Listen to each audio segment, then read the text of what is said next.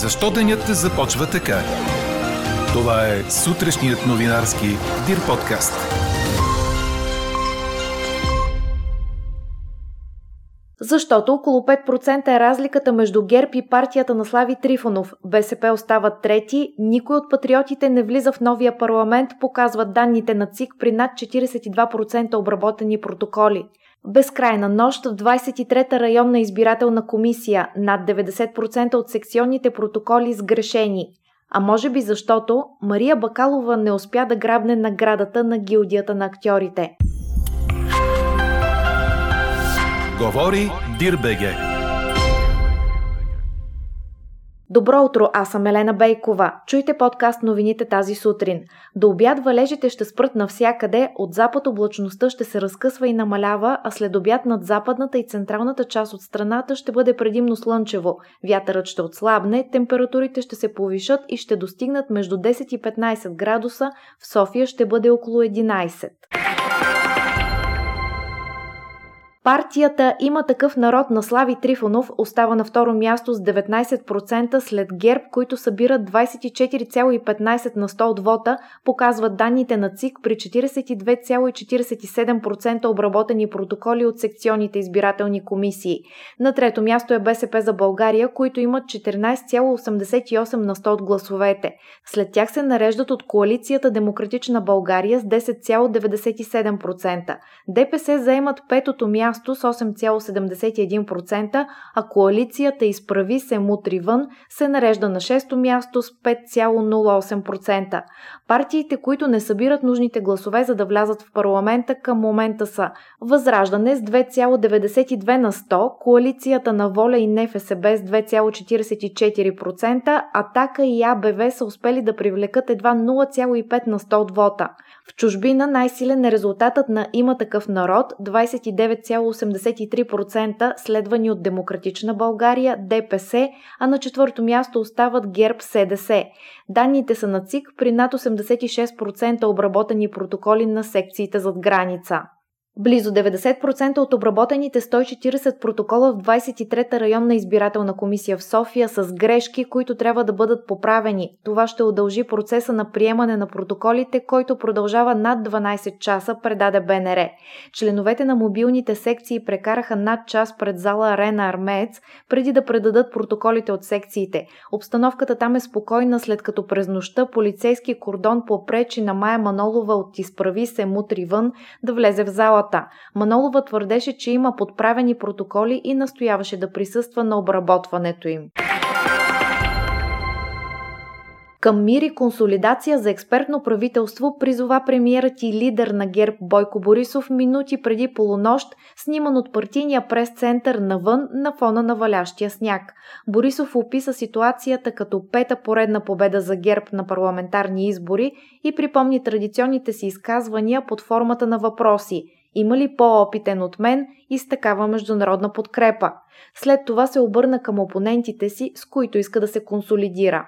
Не съм казал, че сме идеални. И затова и не чета.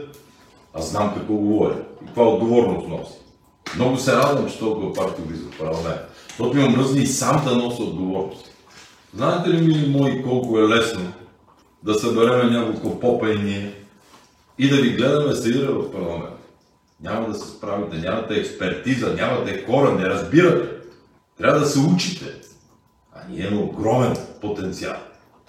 И вместо да се дрънкаме кой, както каже Дяков, кой е по-велик, нека да помислиме дали не може тази година, тези последни 8 месеца от нея, да бъдем толкова консолидирани, защото света ни гледа, Европа ни гледа.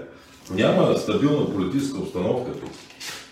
Бъдете сигурни, нищо няма да се получи и с фондове, и с план за възстановяване, и с зелената сделка. Мои мили опоненти, познавам ви всички. Всичките сте работили с мен, или голямата част. Нека израдвайте се хубаво. Вече сте в парламент, станахте депутати. Нали това беше зора още от лято. Искахте преврат, обяснявахте, че не искат хората. Аз си предлагам мир.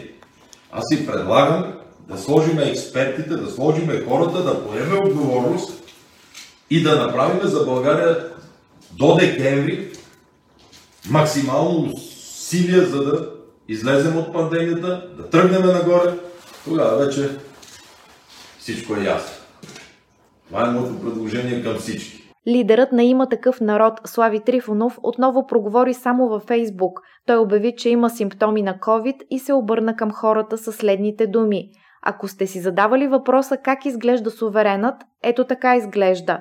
Обикновено след изборите всички партии се обявяват за победители. Днес победителите сте вие. Вие си поискахте властта и промяната е неизбежна.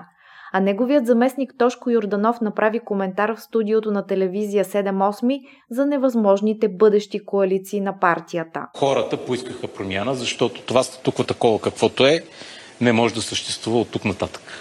Резултатите общо взето са ясни, независимо дали нагоре или надолу. Ние ще си изпълним обещаното.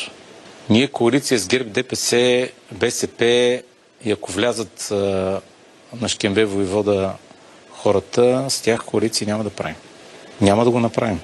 Защото ние, за разлика от тях, не лъжим.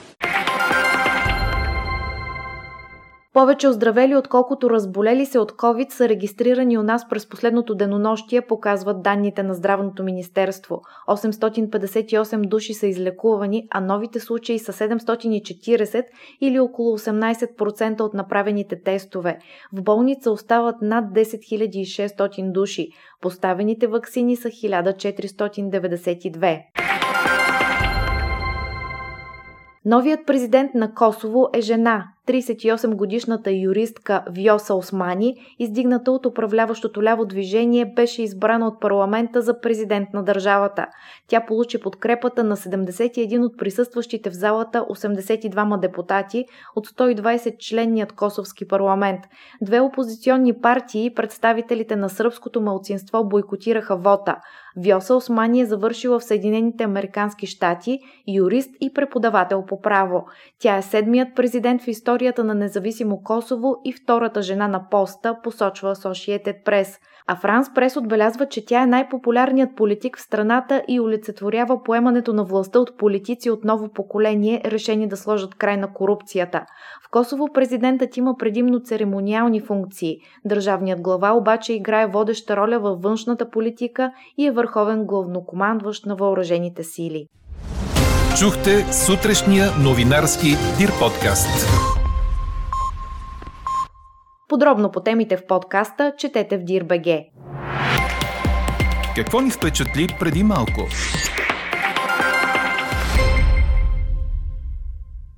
Българката Мария Бакалова не получи наградата на гилдията на актьорите за най-добра актриса в поддържаща роля за изпълнението си в Борат 2.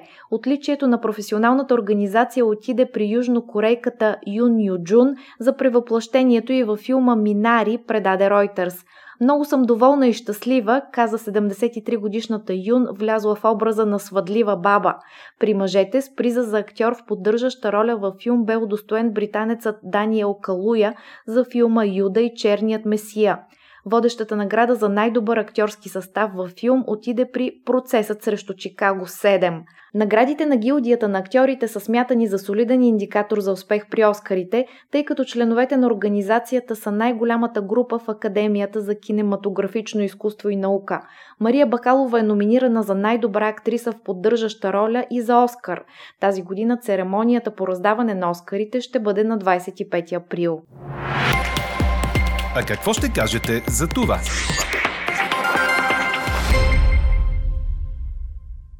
Часове след като разбрахме, макар и не окончателно, кои партии влизат в 45-то Народно събрание и кои не успяха да съберат достатъчно гласове на вота в неделя, Дир подкаст ви пита: удовлетворени ли сте от резултатите на тези избори? Гласувайте и коментирайте по темата в страницата на подкаста.